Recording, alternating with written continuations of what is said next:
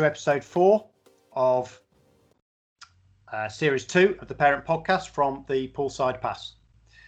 This podcast episode in particular is relevant to coaches, sports scientists, and of course parents. And we welcome our guest today, Thanasi Kabasakalis of SwimT. Uh, their aim is to accelerate the dissemination of information and updates on swimming testing and research. Before we begin our topic, just a quick word from our supporters, Streamlined. Become a qualified swimming teacher with Streamlined in as little as six days. Learn at your own pace and be guided by our expert tutors. You can do your training face to face, online in real time, or a combination. Assessment can be in your club using videos or attending one of our assessment venues. We offer tailored, high quality support. Quote the poolside pass for an extra 10% discount. Hi, Thanasi. Welcome to you from Hi. Hi, nice to be with you today. Thank you, thank you. Thank you um, very much. Thank you very much. SwimT's goal is, is to set off the abundant information provided by sports scientists and uh, swimming coaches. Um, and Thanasi, you're um, you're an exercise biochemist and swim coach, um, which is a fascinating uh, uh, job title, and we're going to come on to come on to that in a minute. Um, Thank you. Our, our, main topic today, um, everyone, is uh, we want to look at the re- of how research can assist training, and additionally how biochemical, for example, lactate monitoring can assist training and help swimming performance to improve. Um, and uh, let, us start, Thanasi, um, by really sort of um, at the beginning, really, um, with asking you exactly what is an exercise biochemist, and and and and and secondly, really, how that symbiotically works with your work as a swim coach on a day-to-day basis. Yes. Well, an exercise biochemist is uh, someone who studies the effects of exercise and training on biochemical markers. Uh, in other words, it's uh, someone who uh, monitoring uh, biomarkers in active people and athletes, aiming to understand the effects of exercise and training, and then to improve training by giving guidance and suggestions according to the changes or fluctuations found in these biomarkers.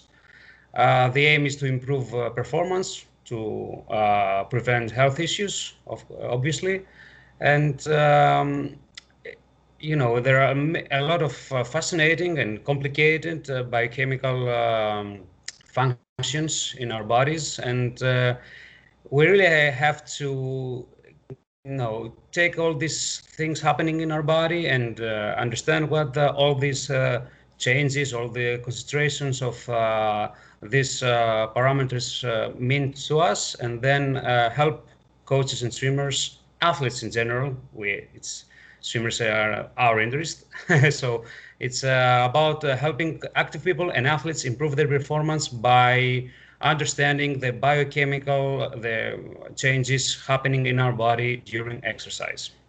Mm. Mm. Uh, exercise biochemists maybe work in uh, research settings, in academic uh, positions, uh, doing research uh, on these kind of things, or in applied settings, uh, actually working with athletes and coaches monitoring uh, biochemical parameters in, in acute exercise settings or in long term. Uh, the, only the long-term effects of uh, training in uh, bio, on biochemical markers, and then uh, make out what really works best for the athletes according to the interpretation of these results. Mm-hmm. Interesting, and and and you obviously a, a swim coach, head, head coach of a, of a club in in Greece on a day-to-day basis as well. Yes. Well, to present myself better so somebody can understand, I I was a competitive swimmer. Then I studied sports science. I have a bachelor in sports science and bachelor degree. Then my master and my PhD were on human performance and health. And during all these years, my research was focused in exercise biochemistry and in particular in swimming, in competitive swimmers, uh, because it was my job uh, from then to be a swim coach And then as I progressed to postdoctoral research, I kept on, uh, you know, digging big, uh, deeper and deeper on the effects of exercise in biochemical markers uh, and uh, how swimming training uh, or um, how the swimmers react, the swimmers' bodies react to the training stim- stimuli uh, from the biochemical point of view. And you really get a lot of information. So, um, yes, my main job, uh, if I can call it that way, all these years was to be a, a swimming coach, but I'm an active researcher uh, in exercise biochemistry, and uh, my love for swimming uh, has um, provided me uh, the chance to have a, uh, you know, the um, ability to study swimmers, to study swimming training, to study the effects of swimming training in, on biochemical markers, on mostly blood biomarkers. And uh, this information have, uh, you know, widened uh, uh, my knowledge and helped me to help other coaches uh, since I collaborate with coaches to providing guidance after obviously biochemical testing that's a fascinating job that you've uh, that you've Thank got there. You uh, I really like it at least. yeah, keeps you on your toes. Um, can we just uh, perhaps get a little bit of an explanation of the work that SwimT? Um, for, for, listeners out there, SwimT is uh, SSWIMT. Um, and, and, and what work that SwimT does around the world to assist swimming coaching and relevant sports scientists to keep up to date with swimming research uh, progress? Yes, it was uh, something that I um, I wanted really to find on the on the internet. It, it, would help me a lot, so I did. I started it myself and uh, with help of other people. I, um, you know, being a full-time coach, uh, it's really time demanding. A coach has to be on deck and uh, coaching uh, here, his or her swimmers, has to do managerial stuff, has to uh, travel for competitions, for training camps. Uh, it's really time consuming and uh, it's really hard to keep up to date with all the new research that comes up. So um, this research has to be more easily uh, diverted to uh, the people who actually apply all the findings in athlete, on athletes and have to really understand them and uh, use them afterwards. So uh, I tried to make something really clear, simple, really simple. Take the abstracts of um, uh, papers focused on swimming, uh, even cut the abstracts to the purpose, the aim of the study, and the uh, conclusions, because uh, it's really difficult to, to read uh, scientifically written abstracts or even the whole papers, uh, this time consuming too, uh, to post them online and then provide the link for someone who wants to dig deeper or even uh, read the full paper or uh, uh, you know, requested from the authors because all papers are not uh, have no free access. So um, that way, and when somebody visits swimt.wordpress.com, uh, can you know just scroll around and find some ideas about what uh, uh, tools exist to study swimming performance or the effects of swimming training find uh, new conclusions, create some new ideas, and um, maybe find new ways of testing. Uh, when uh, you do uh, a research, you probably test something, and uh, maybe a coach can find this information useful, this test useful. Moreover, the results can provide and the conclusions can provide knowledge to coaches uh, about new findings that are particularly interesting to, to them.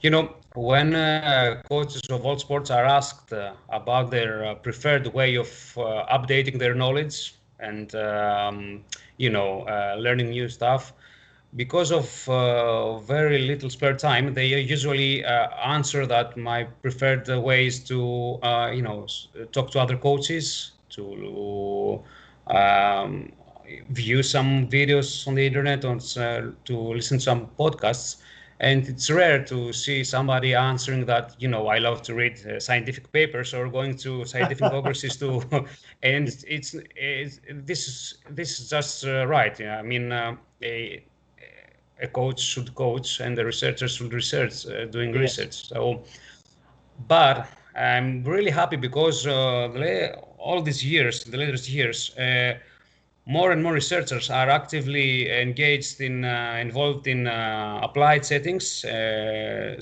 uh monitoring uh, uh, competitive or even professional athletes, and you know research and sporting practices are coming closer and closer. And that's what I am trying to do in particular with swimming research and training. I mean, um, there are a lot of great ideas, a lot of uh, successful training programs that will actually uh, would need to be, um, you know, supported from with some kind of research. I mean, some training ideas that should be studied and then uh, uh scientifically prove that this method is correct or has some uh, drawbacks. And there are some research ideas that provide useful information that probably some coaches would like to know, but no, no, don't know that uh, this information exists. Yep. So it's really interesting to uh, put these uh, things closer, uh, research and uh, training practice. And uh, I'm really into this. And I think as the years go by, they will come closer. There are a lot of great researchers actively engaged in coaching uh, and monitoring athletes, and now coaches that are researchers. So I don't know which uh, you know which comes first for everyone, but uh, for me it's actually I'm in the middle. So I I think that uh, more and more uh, things will come up from the you know closeness of research and uh, training practice, and I hope that uh, we will be a part of that. That uh, sounds fascinating, and uh, as I say, as we move through the the next few decades and everything else, um, the intelligence out there for coaches, um, we hope will get far greater, greater, and that relationship between swimming coaches and, and, and the science will become, you know, very close close bond. Yes, indeed. I mean, uh, science can, you know, definitely help uh, uh the job of coaches, the uh, performance to improve. Uh, there's no doubt about that. That's uh, actually what we're doing as coaches is based on scientific findings. Okay, it's that is clear. And additionally, coaches, and particular swimming coaches, are continuously seeking for new ideas, new training methods, uh, new ways to help their athletes. And uh, you can see that about um, how many people you know listen to the podcasts, uh, taking part in seminars and conferences. It's you know it's competitive, so you have to be better and better every day. And uh, both researchers and uh, coaches are really want to get better, uh, and if they collaborate, they will get better faster.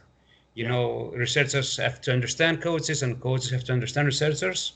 So if you if we help this connection, um, it will be good for all of us. Absolutely, yeah, couldn't agree more. Um, the, the next th- topic we're going to move on to really is about the misconceptions about the body's production of lactate acid and the experiences of fatigue. Um, obviously, there's a there's a lot being written on, um, you know, words and terms like lactate threshold, etc., etc. Uh, perhaps we you could talk us through some of the misconceptions. Um, okay. Um, for years and years, lactate was uh, regarded as a metabolic waste product that uh, and its accumulation was uh, considered as a main factor of fatigue. But uh, in recent years, uh, lactate has proven to be a very important uh, molecule in our bodies. Uh, it's now disconnected disconnected from fatigue. I mean. Um, Uh, although still some believe that lactate can cause fatigue uh, based on some findings, uh, more and more people now understand that it is not lactate that uh, is uh, responsible for uh, fatigue. Other metabolic waste pro- products maybe, um, other factors like you know the depletion of energy substrates, neuromuscular fatigue, um, imbalances in minerals, etc., etc. It's not what we want to discuss today, but now lactate is not considered as a fatiguing, fatiguing molecule. Moreover, lactate now is considered as, uh, and I, I think that's this is great, apart from being uh, an energy substrate, uh, boosting up gluconeogenesis, uh, uh, lactate is an important signaling mo molecule. And um, the accumulation of lactate uh, when somebody exercises with some kind of intensity is actually uh, the accumulation of fatigue is important to you know to for um, metabolism for uh, chemical reactions to proceed and then cause uh, some adaptations to then give uh, to proceed some signals to other uh, biochemical molecules to go on with some important uh, functions in our body. I want to keep it as simple as I can. Mm. So uh, the body can adapt to the training stress and become better and better. So uh, we really put behind the myth that lactate is bad we have to really put behind the myth that uh, when you do a hard training set, uh, it's lactate that keeps you tired in, at night or the next day. Uh, even after a very hard training set, that you can uh, uh, that is able to make the body produce significant amounts of lactate, and you can measure up to 20 or more millimoles per liter in, in blood. Uh, all this uh, lactate will uh, eventually go out, will eventually be metabolized, and after about an hour, the most, you will be back to baseline uh, concentration of lactate. So it's not lactate that keeps you tired the next day. I, I, I know that most people that will listen to this podcast uh, will probably uh, know that, uh, but I keep listening to that. Uh, I'm being asked about that. That uh, when I do a hard training session, then I have to do some like some you know recovery sessions the next days so I can uh, get rid of lactate. Not I I really need to do some recovery sessions, but not to get rid of lactate. Lactate will be uh, in very low concentrations after uh, an hour after the training set. Um, moreover, uh, some people uh, do believe that um, when you do some exercise and you come up with high lactate concentrations, this is not good, this is really stressful. That's probably not the case. We must understand what an exercise set, a training set aims to, aims for, and then we will uh, then uh, decide if we want high or low lactate concentrations. This is a training thing. But uh, from a scientific point of view, uh, the concentration of lactate helps other uh, functions progress. So now the scientific point of view turns to okay, uh, we did a training set, and lactate is has increased in uh, our muscles and then in uh, our bloodstream. What does it mean? It's not fatigue, but it means something. So mm. we're now digging deeper about uh, what lactate uh, serves us for. Sure. If you understand what I mean.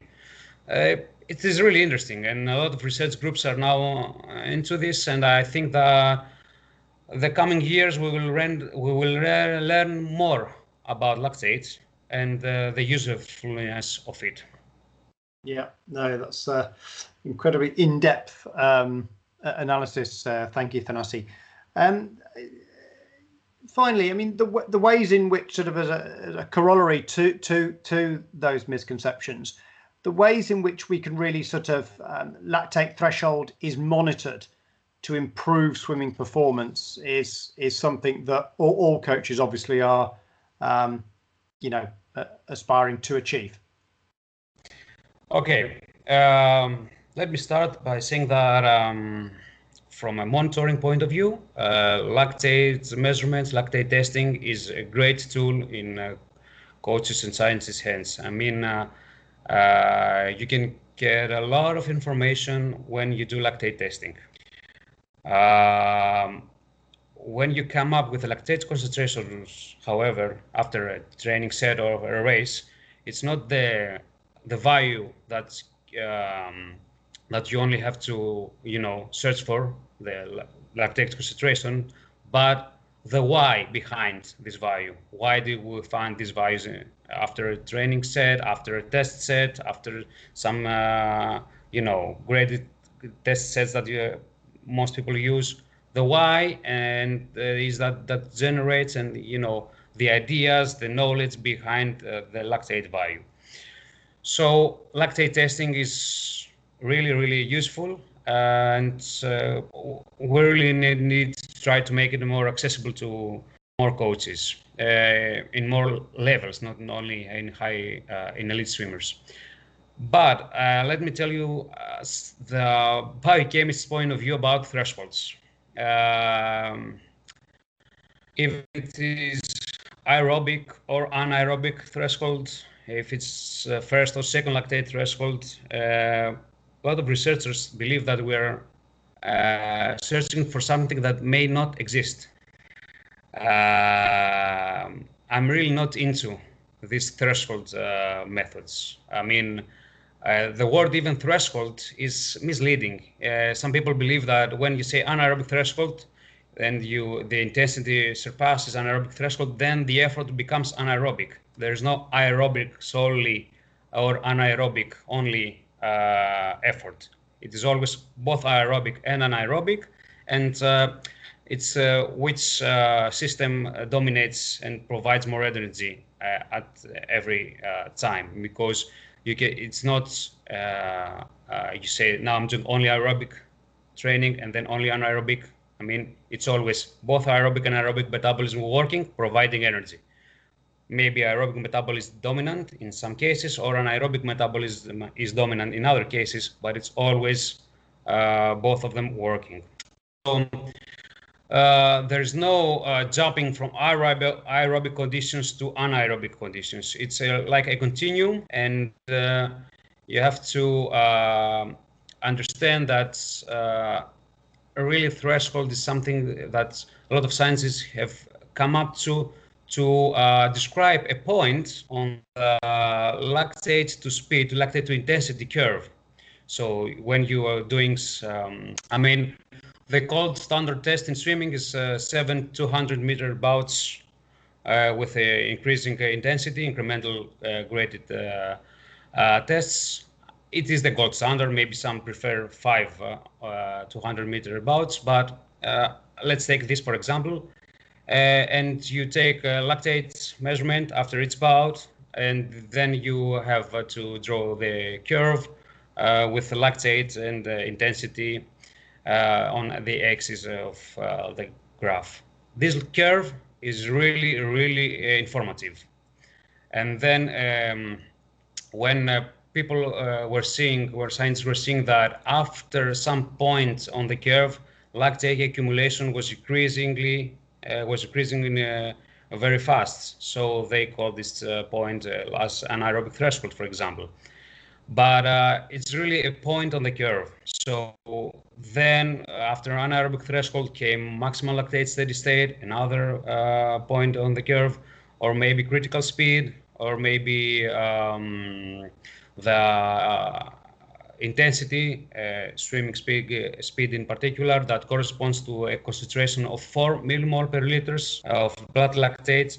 So these are really interesting points uh, on the curve. Um, they are correlated with uh, performance, but mainly with long distance performance, mm. not with less with middle distance performance and not with sprinting performance. So uh, although it's very useful to do lactate testings and plot the curve with the results, uh, it's really uh, very meaningful to you know to prescribe the energy domains, the intensity domains uh, called training zones. So you get to know uh, in which training zone each time the athlete uh, exercises and training and trains. Uh, these are useful stuff, but um, when you go to check anaerobic threshold and you keep your focus only on one spot, you may be misled to wrong um, conclusions. What I'm trying to say is that um, because of uh, now the Abadan research available and the findings that the these spots on the plot, I mean anaerobic threshold, maximal lactate state, uh, uh, V4, the speed that uh, corresponds to 4 millimole per liter blood lactate concentration. You know, sometimes these uh, zones overlap because uh, it's a very close spectrum, a very close range that this uh, all these belong to. And um, when you actually question yourself, okay, what's the meaning uh, of it? Since it's a, an energy continuum, it's not a very clear spot then you will uh, eventually think that okay i need to know the uh, which speed corresponds to each blood lactate concentration and help uh, to design my training but it's not that the anaerobic threshold per se it's the most meaningful parameter this is my point of view uh, because uh, in exercise biochemistry we don't really like the term uh, anaerobic threshold or lactate threshold but it as a term, it has helped a lot of coaches and swimmers to understand basic things of uh, energy metabolism, but then it has misled us to some uh, wrong interpretations. Uh, for example, uh, the um, much efforts uh, uh, of many coaches and swimmers training to improve anaerobic threshold. We must sure. train to improve swimming performance, competitive swimming performance. So uh, it's one thing to test and get the results. Yes, I'm really uh, uh, supportive of doing lactate testing, and uh, there are many ideas. There are, there are incremental tests. There are um, other tests that now come up. Uh, maybe step tests again, but with different distances. Uh, there are uh, even new tests that uh, try to seek the lactate concentrations when you swim easily, when you uh, swim with maximum intensity. All these tests help us understand the metabolic profile of a swimmer, um, and uh, we should try to you know do some testing regularly. But afterwards, we have to see which points really are of interest and which we, when where we should place our focus I don't think that anaerobic threshold helps sprinters or you know the most pool events, maybe more uh, long distance events. We can uh, say more if you want about on that. yeah. Maybe that's for another podcast. Okay. um, very very interesting. Um, I mean, to finish in summary, really, have you got any sort of perhaps any tips on any lactate training sets that um, coaches could could uh, look to do? Um, yes, I mean uh, a lot. But uh, when you say lactate uh, training set, or do you uh, uh, want some answers regarding sets that uh, improve anaerobic capacity? You know, peak lactate sets or sets that improve buffering capacity. I mean, training the anaerobic power. The aerobic. Okay. Um, if we need to improve uh, aerobic capacity, my point of view is to swim uh, at the low density zone. I'm more uh, a fan of uh, the polarized method of training when you do about 75 to 80 percent, 75 to 80 percent of low intensity training, some 15 to 20 of high intensity training, and some 5 to 10 percent of moderate intensity training that's uh, you know correlates to anaerobic threshold training. So if you want to improve aerobic uh, capacity, you have to swim in uh, low intensity uh, with a volume that's relevant to the level of the athlete. It's more of a, high, a higher volume with uh, short stops. And uh, when you have to improve anaerobic capacity, then you have to do some short distances, about 25 to 50 meters, with maximal intensity, and then the rest will um, decide if the set is uh, aimed for improving anaerobic capacity or if improving power. Long rest is for improving anaerobic capacity, short rest is for improving anaerobic power. There are great examples when you talk aerobic, for the aerobic capacity, you need to put some more volume, some longer distances, uh, 200 meter, 400 meter bouts, even more for distance swimmers. When you talk about anaerobic uh, uh, sets, you have to uh, talk about 25 meter, 50 meter, or up to 100 meter bouts. Uh, that's an excellent um, quick synopsis there. Thank you, uh, Thanasi, on on those uh, examples of, of, of training sets. Um, well, for me, it's been an absolutely fascinating podcast. Um, I've learnt uh, learnt a lot, um, and um, you know the work that uh, SwimT does is um, is brilliant at sort of trying to now bring, as say, this closer relationship between um, the sports science side of swimming and, and the swimming coaches. And, um, you know, I, I do hope um, your work continues to go from strength to strength. I hope so. It's uh, just an effort to, you know, to assist, uh, you know, uh, the job that we all do. Uh, we all love swimming. We all love to improve uh, swimmers' performances. So why not do uh, something that can help? Even if one coach uh, gets uh, some ideas, it will be helpful because he will share idea- these ideas later with us. I mean, it's about sharing. It's not about. Uh, Absolutely, it's a very sharing sharing community, very sharing community. Yeah. Um, well, thank you everybody um, for listening um, to the Poolside Pass podcast. And of course, you can visit our website, www.thepoolsidepass.com. Um, thank you very much indeed, uh, Thanasi, for your time today and your in depth knowledge. I, I thank you very much. And uh, I, every time you want something more, I will be very happy to share it with you. Thank you very much. Thank you very much. Thank you. Bye.